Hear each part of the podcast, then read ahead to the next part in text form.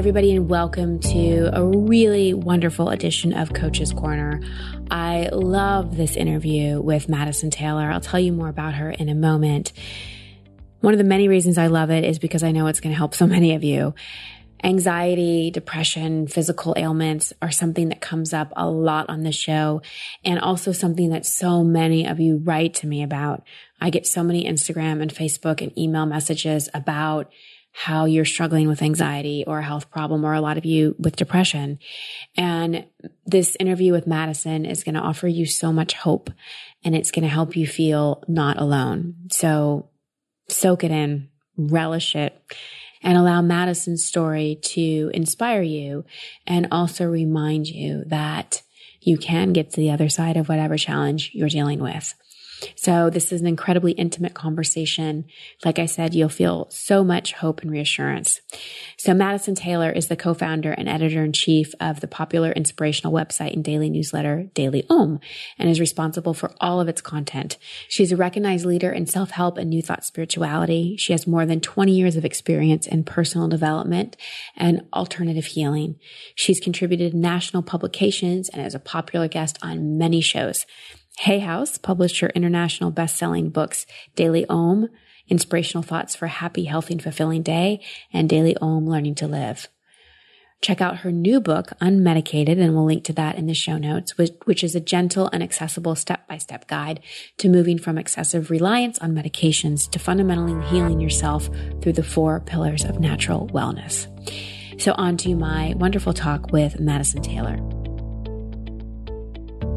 Madison, welcome to the show. Thank you so much for being here. Thank you, Christine. It's an honor.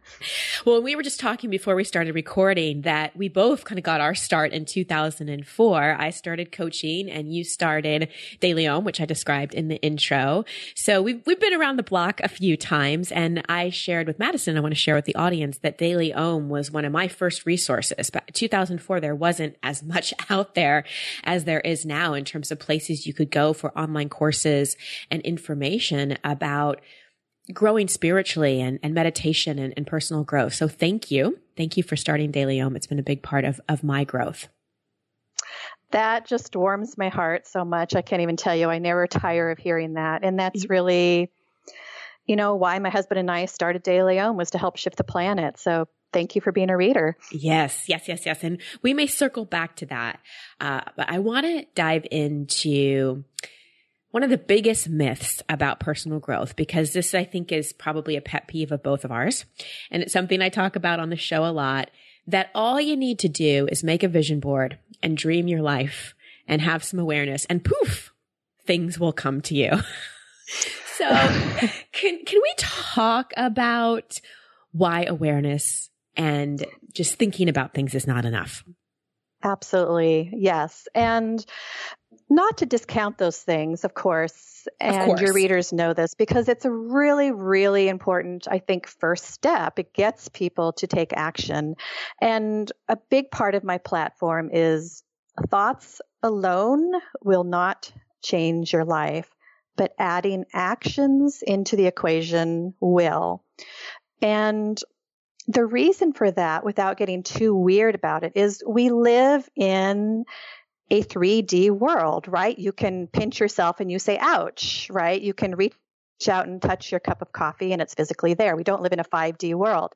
So we need to uh, follow the rules of a 3D universe, and that is taking action. And that's when the shift will happen is when you take action. Absolutely. So thoughts alone, thoughts alone aren't enough. And like I said, I really want to drive home the point. I don't want to discount all the work people are doing with their vision boards and all of that because I think that is a wonderful introductory first step and that that is an action step, but we then need to take it a step further. Well, I, I agree. And I think that visioning and visualizing, and people know that listen to the show, I, I support that so enthusiastically. But what I have found, especially when people really get into the manifestation personal growth world, is that becomes a comfort zone. Mm-hmm. Like it's it's a comfort zone to sit and and we're in we're in a new year. So this is the time when people are writing down their goals and 2018 is going to be the year and they've got their whiteboards and that is wonderful. And like you said, it is mm-hmm. an action step. But what I see so often happens is people stay in that, but something prevents them from taking the action. Mm-hmm. What do you mm-hmm. think that is? What's, what's stopping the people from actually taking a step? Well, it's fear and self sabotage. Pick your poison, right? Mm-hmm. And probably and probably a little bit of both. I actually personally do not make New Year's resolutions or do that goal list in January because I feel like I can make a change in my life in any moment, in any day, of any second. It doesn't have to be January 1st or it doesn't have to be a Monday, right? We can do it right. at any time. And but I do, again, neither one of us are saying anything bad about that process because it's it's super important to some people. But we do fall into that safety. Oh, I've written it on paper so it's done. I don't need to do anything else with it. And I think that's a really important part of the manifesting rule is that um, you don't gloat about what you've planned because then you tend to not do it because in your mind having written it down and having thought about it is enough for you and you get comfortable with that and you think oh okay i've done it when in actuality you haven't. You've planted a seed but you haven't gone further and what is needed at that point is additional introspection. Okay, I've written it down. I feel comfortable with it. I'm not doing anything else. Why? And that is the big question you need to answer. And doing that in meditation or journaling is a good way to find out what is stopping you. And mm-hmm. if you mm-hmm. can take someone, let's say, I want to lose 10 pounds, a lot of people have that on their list. So they write it down, but then, you know, that gasp happens when they think about actually doing it. It scares them because they need to make a change in their life. And people are scared of change, understandably, because it's going to rock your world. Um, so, but the fear is different for everybody, right? Everyone has fear, but it takes a different um, shape for everybody. So that's when everyone's personal writing and journaling time really comes into play um, to find out okay what is it for me personally that is causing this fear to bubble up? Do you have any suggestions in terms of, of prompts that people can use in writing and journaling to help them get to the root of the fear or the self-sabotaging behavior? You know i think a lot of people like me feel it in their body. And so one of the great prompts that I, there's so many out there, but one that I really love that I don't see too often is where in my body do I feel this? Mm-hmm. And nine times out of 10, we're all going to feel it kind of down in our gut, like our first three chakras, like our stomach, our intestines, because that's where fear lives. And so asking, where do I feel this in my body and what does it feel like? And if I were to start X today, it's whether it's your diet or exercise regime or meditation regime, regime, if I do start it, what does that feel like to me? What does that mean for me in my life? And just start slowly peeling away the onion, right? The proverbial mm-hmm. onion layer, mm-hmm. peeling it back, and just reassure yourself I'm safe in this moment. I'm with my journal on my sofa with my cup of tea. I'm safe. I'm mm-hmm. just looking. Reassure your body.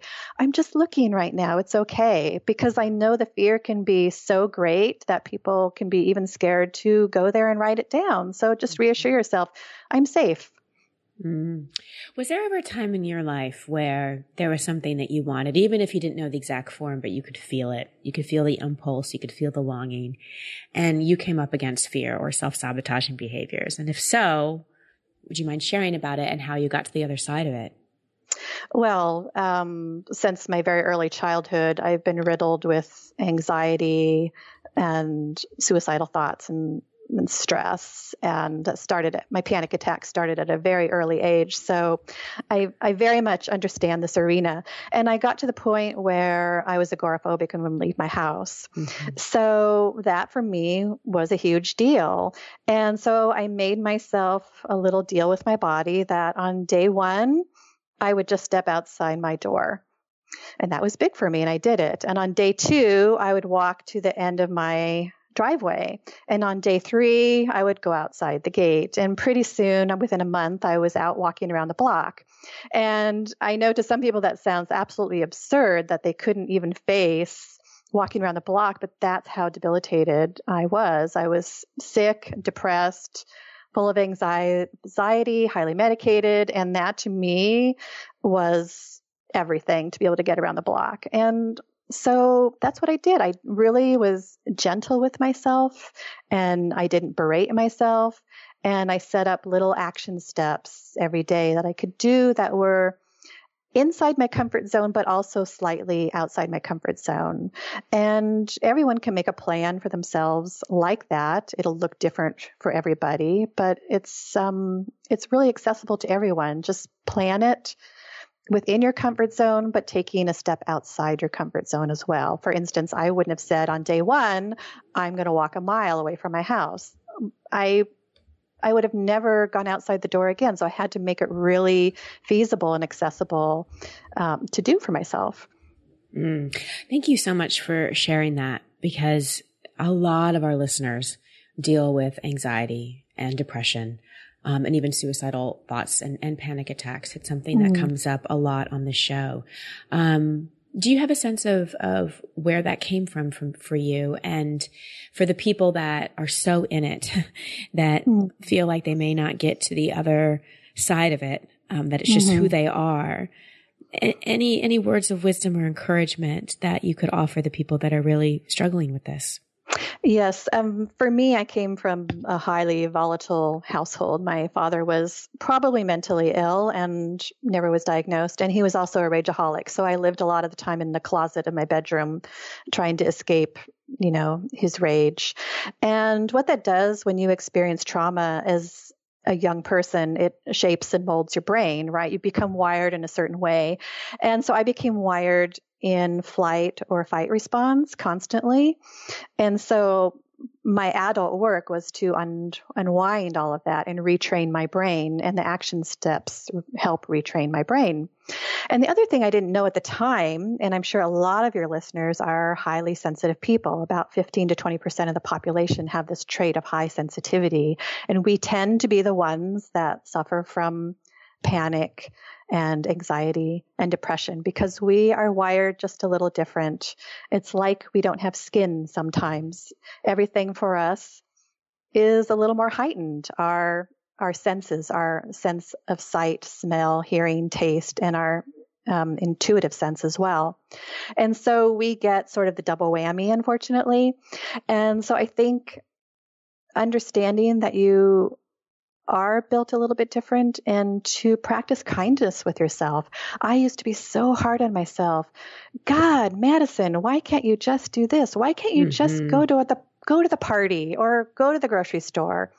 And I would berate myself for not being able to do the most simple things. And what my body really needed was not that. It needed the mm-hmm. opposite. It needed to hear kind and loving words to myself and when I started doing that, my body started to trust me. Mm-hmm. And we mm-hmm. sort of made a deal. And sometimes I would falter on that because I'm human. Thank God I'm human. and so I, I started to really um, infuse myself with kind words, even though it was hard at first. I couldn't look in the mirror and say, I love you. I couldn't mm-hmm. do that for years. So I wouldn't look in the mirror. And so I'd say, uh, nice things to myself the at the best I could, whether it was, um, oh, you decorated the house nicely. And that wasn't even about myself, but that was like all I could do to muster up. And so that was a process. So be, be gentle on yourself and uh, treat your body with kindness because you're all in this together. Your mind, body, spirit, everything's connected. Yeah. Everything's listening. So you need to be a team. Yep.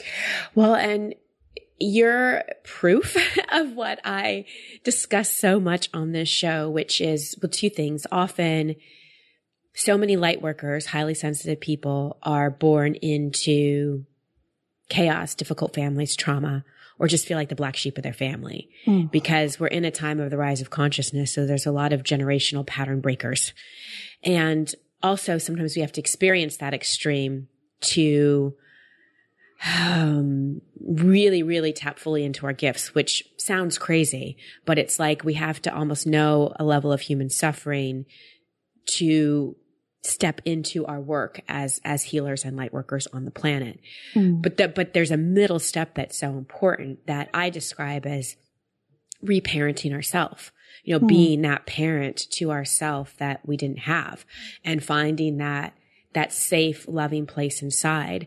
And this is the so key for everyone to understand is that more than any outside counselor that you go to or book that you read or workshop or even meditation to some degree is coming inside yourself and finding that loving, compassionate, nurturing parental voice inside that can soothe our nervous system and that can take us out of fight or flight. And I have found, because I relate to what you're saying, I have found that the more I do that, the more I'm able to take action. Because what prevents mm-hmm. me from taking action so much is that I'm I'm time traveling. It's like an eight year old is getting triggered mm-hmm. that it that it's not safe. And so you know, you sound like in so many ways you're on the other side of it. Is it still something that you manage on a on a daily, monthly, weekly basis? Mm. Yes, I absolutely agree with what you're saying, and I I still get triggered. And you know, I had a baby late in life. I had my son when I was 44. Mm. Thank thank God because I would have been a horrible parent in my 20s or 30s, and now I can come to parenting um, with a sense of wisdom. And I I mentioned in my book, you know what? I don't think I will ever be fully healed in this lifetime. And when I say that, that shocks some people. But I think for me personally, because I am a sharer and a teacher and going out and trying to shift the planet, that mm-hmm. I need to have one little toe in it at all times so that I don't forget. Because believe me, if I could, I would put it all behind me and move on and do something else. But by having a little toe in it, I still remember what it's like to be suicidal. I still remember what it's mm-hmm. like to be scared, to not leave the house, to not want to be seen, to not want to live my highest truth. And so I've taken that on. That's sort of my life path. But for other people, they don't have to be that way. I think there's absolutely healing to be had fully and completely. And I guarantee that people can shine as brightly as they want to if they just take their action steps. And I so fully agree with the self parenting part of what you said. Um, I don't think a therapist, friends, a book, or even maybe making peace with your parents that were volatile, I think it's all inside of us. Mm-hmm. You know, we are the Dorothy and the Wizard of Oz. It is all inside of us. We have mm-hmm. the power. We have the power to bloom and be whatever we want to be.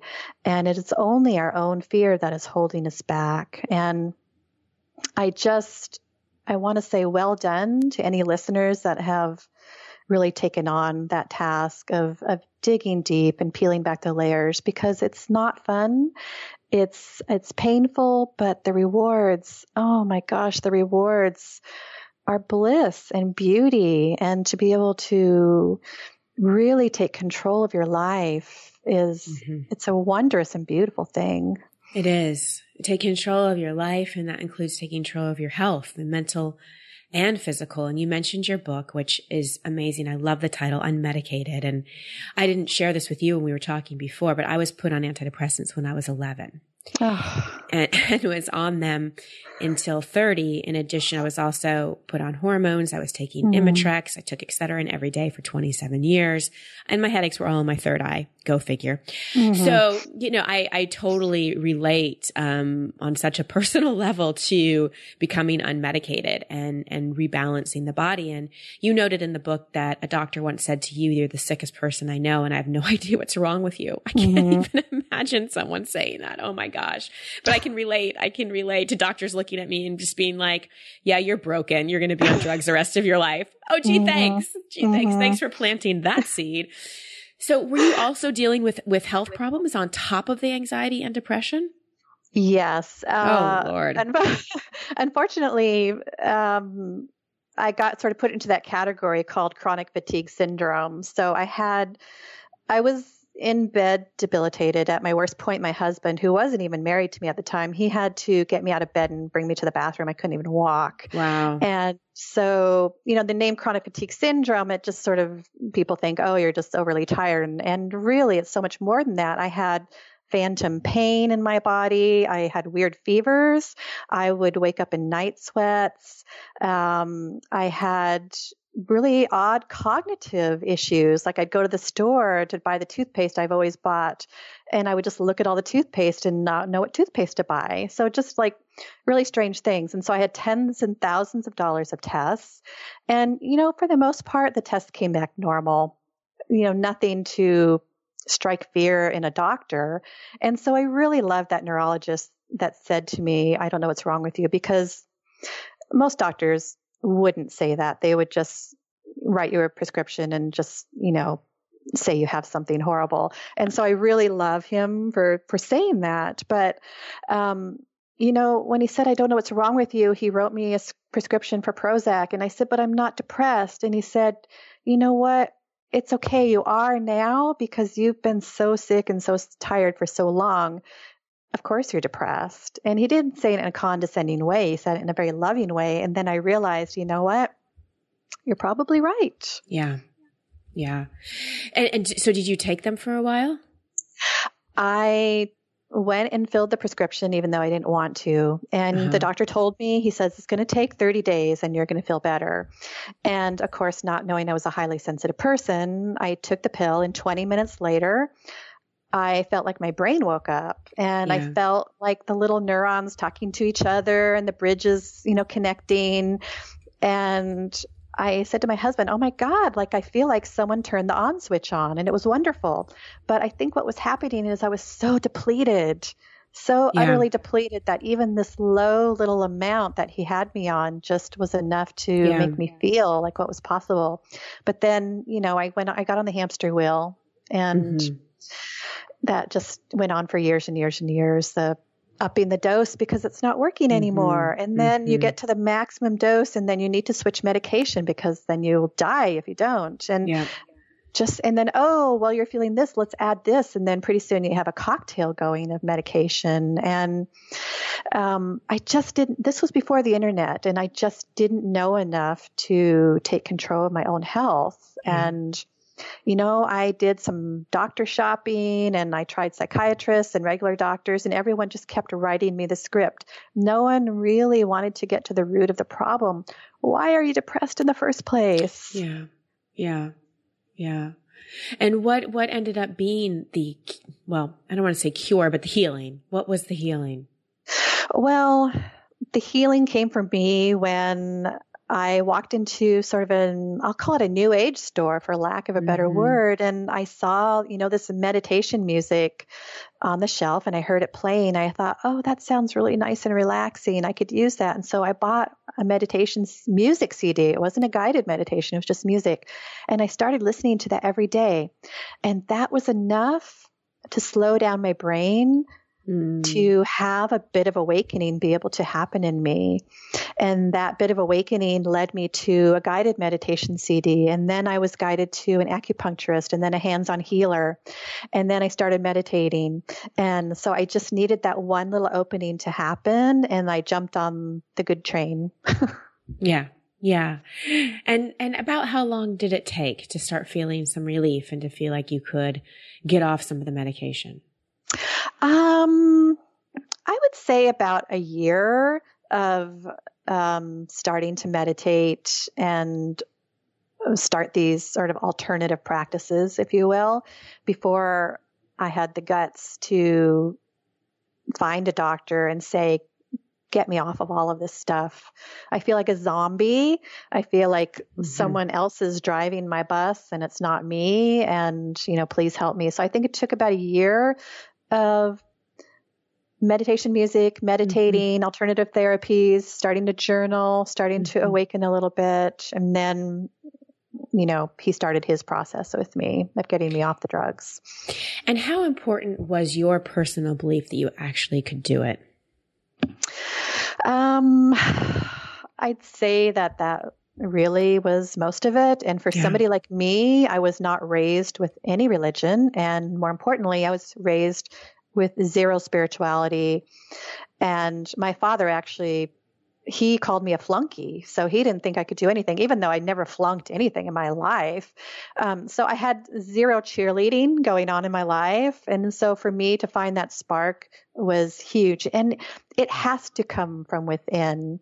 We can talk to people all day long until we're blue in the face. And we might plant a, plant a seed in somebody, but they need to light the spark. It has to mm-hmm. come within. Mm-hmm. Yeah.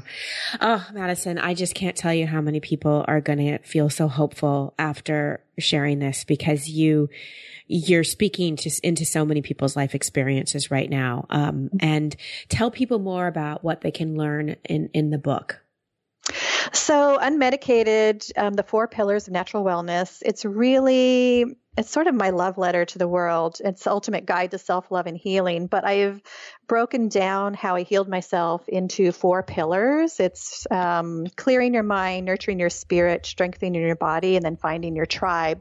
And in each of those pillars, I have um, exercises, words of wisdom, my own personal story, action steps to take so that people can really put themselves in the driver's seat of their own life. And the book really if you don't want, if you're on meds and don't want to get off meds, it can still be helpful. And it also can be helpful to people that aren't on antidepressants at all, people that self sabotage in their own life by creating other ways they medicate themselves, such as keeping mm-hmm. too busy. I mean, how pe- how many people do we know fill their schedule from AM to PM because they don't want to look at their life? It can help those people. Um, the way we isolate is another way we self sabotage. You know, overeating, over drinking, drugging. Of course, those are the ones we know. So it's also really helpful to people that aren't um, wanting to get off medication too. And I want to make this pivotal point too. I think medication serves a vital purpose, and I would never tell people to get off their medication. You need to see a doctor about that. This is just for people that want to seek an alternative. Yes, exactly. Exactly. Oh, what I was going to say is in, so my last book, Expectation Hangover, was all about dealing with disappointment and, um, I talk a lot about the, the numbing devices that we use, distraction, mm. uh, over anything, overeating, overworking, which is one of the rewarded ones out there.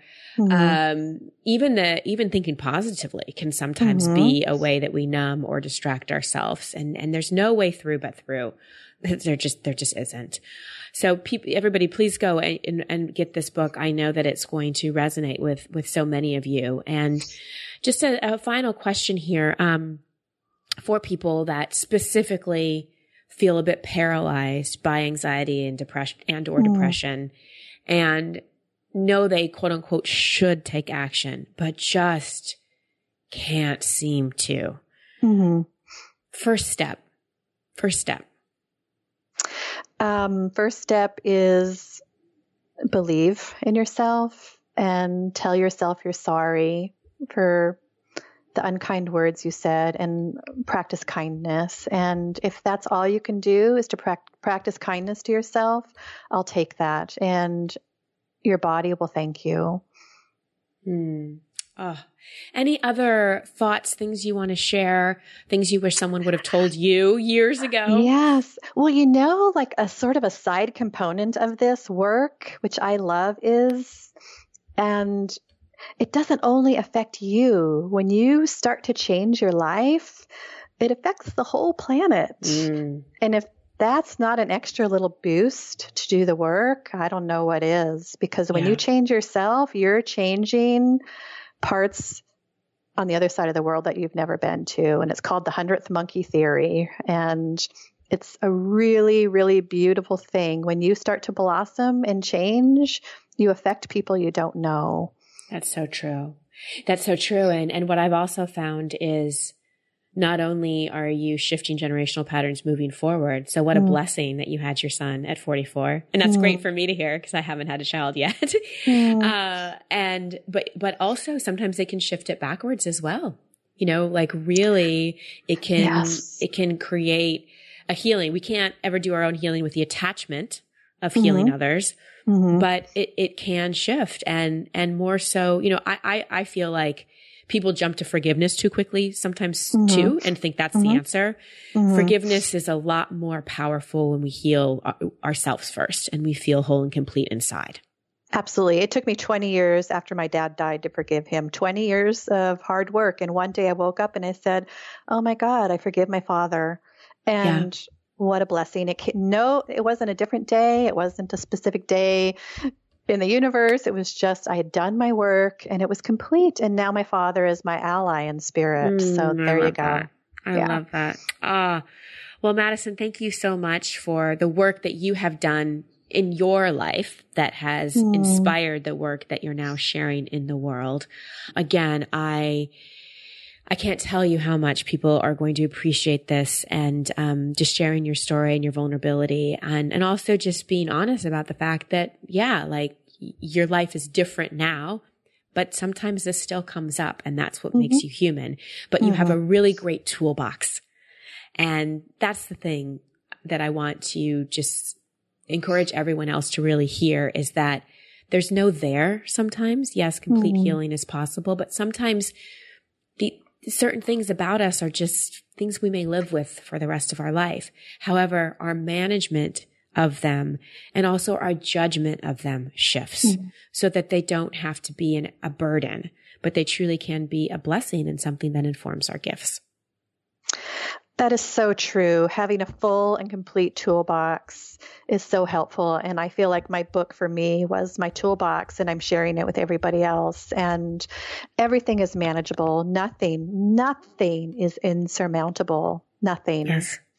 Yes. So, and thank you for your amazing work. You're such a oh, blessing. My pleasure. My pleasure. my pleasure. And uh, that's, that's a beautiful th- way to end. Nothing is insurmountable. Nothing mm. truly is. It may feel like it sometimes, but it never truly is. So, and where can people get the book, learn more about you?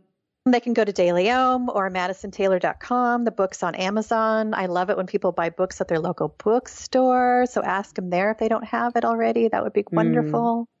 Awesome. Awesome.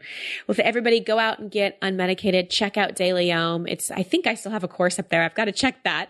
And, Me too. Uh, if not, we'll get some up there. We'll get my meditation CD or something up there. Yes. Um, but yes, just, just go and, and get into Madison's world because, um, it's just a beautiful, supportive world that I think you really do, you embody what healing really looks like. So thank you. Thank you. You're a blessing. Thanks everybody for listening to this episode. Let's talk about something really practical before I sign off. If you're looking to buy a car, you're probably familiar with terms like MSRP. You might even know what that stands for. I actually don't. But what does that actually mean? The same goes for invoice, list price, and dealer price. It's enough to confuse anybody. All you're really looking for is a price that actually means something. Introducing True Price from TrueCar. Now you can know exactly what you'll pay for the car you want, including fees and accessories before you even get to the dealership. TrueCar dealers will show you the true price on cars like the one you want, all from the comfort of home. And how do you know if your true price is a great price? Because TrueCar shows you what other people paid for the same car you want. And your certified dealers know this, so they set their true price competitively so they can win your business. So when you're ready to buy a new or used car, visit TrueCar to enjoy a more confident car buying experience. Podcast One has new shows on our new app. Check out all the cool features to help you explore our exciting new programming, like America's Lakers podcast with Jay Mohr, Sessions with Randy Jackson, So Random with Corinne Olympios, Attack Each Day, The Harbaugh's podcast, Not Just Sports with Suzy Shuster and Rich Eisen, and Sound of Success, The Dick Enberg podcast, as well as your old favorites like The Lady Gang, Steve Austin, Shaquille O'Neal, and Adam Carolla. Get the new Podcast One app in the App Store, Google Play, or PodcastOne.com.